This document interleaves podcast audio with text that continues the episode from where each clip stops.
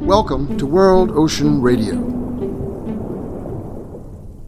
I'm Peter Neill, Director of the World Ocean Observatory. E.O. Wilson, the eminent scientist and ecologist, has suggested that in order to protect the world's natural resources against the challenges of climate change and other destructive phenomena, and to conserve these resources and to allow the biosphere to recover and to sustain the needs of our future population growth, we should set aside some 50% of Earth in such reserves to meet that essential goal. In context of the ocean, this initiative has taken the form of marine protected areas, called MPAs, in an international effort to identify and preserve from harmful practice some of the most fertile ocean places around the world.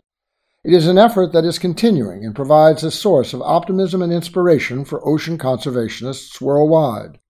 There are some 5,000 MPAs already designated, comprising approximately 2.65 million square kilometers, representing 0.8% of the world's 360 million square kilometers of ocean, and 2% of the 147 million square kilometers of ocean under national jurisdiction. These areas are protected as marine parks, national monuments, and environmental reserves under the various legislative regimes of the national or state governments engaged. The largest areas are located in the Republic of Kiribati, Australia, the United States, the Northern Mariana Islands, the Galapagos, in Ecuador and Colombia. Most MPAs, however, are small, ranging from 5 to 500 square kilometers, located mainly along the coasts, leaving a vast area of oceanic and deep water habitats unprotected. Joshua Reichert, Executive Vice President of the Pew Charitable Trust, who has overseen its environmental projects for more than 30 years, addresses the best way to restore and maintain ocean health as follows Quote, First, we need to curb overfishing.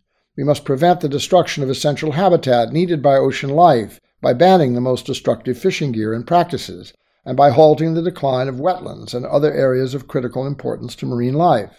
Also essential is to protect the world's oceans that are still relatively pristine.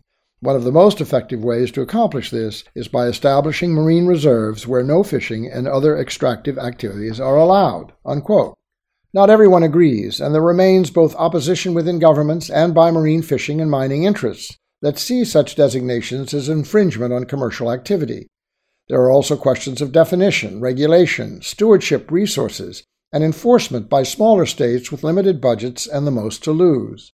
The Pew Trust has, in fact, joined with partners to initiate satellite surveillance of some of these protected areas to track vessels fishing illegally therein, and some governments have gone so far as to make arrests, to assess fines and penalties, and in some cases, to destroy the offending vessels.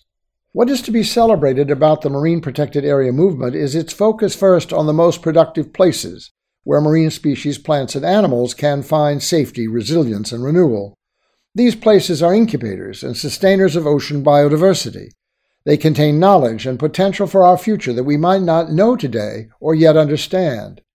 They begin to encompass a logical collection of ecosystems, not just in the tropics, but also in the far northern and southern waters, in Antarctica and the Arctic, and along the coastal edge where salt and freshwater systems meet as part of the global cycle of sustaining water. Many individuals and environmental organizations are working hard and long on this effort. Among the many achievements that give us optimism and courage about the future of our natural world and our place within it, surely the collaboration and continuing designation of marine protected areas demonstrates a most collective and engaged success. Less than 1% of the ocean has been conserved to date, a far cry from E.O. Wilson's 50%. But the benefit of every incremental step accrues to each one of us, advances the awareness and logic of our need to conserve ocean resources for family and community, and argues for national and international commitment to such behavior for the protection of us all. We will discuss these issues and more in future editions of World Ocean Radio. World Ocean Radio is distributed by the Public Radio Exchange and the Pacifica Network for use by college and community radio stations worldwide. Find us wherever you listen to your favorite podcasts and at worldoceanobservatory.org.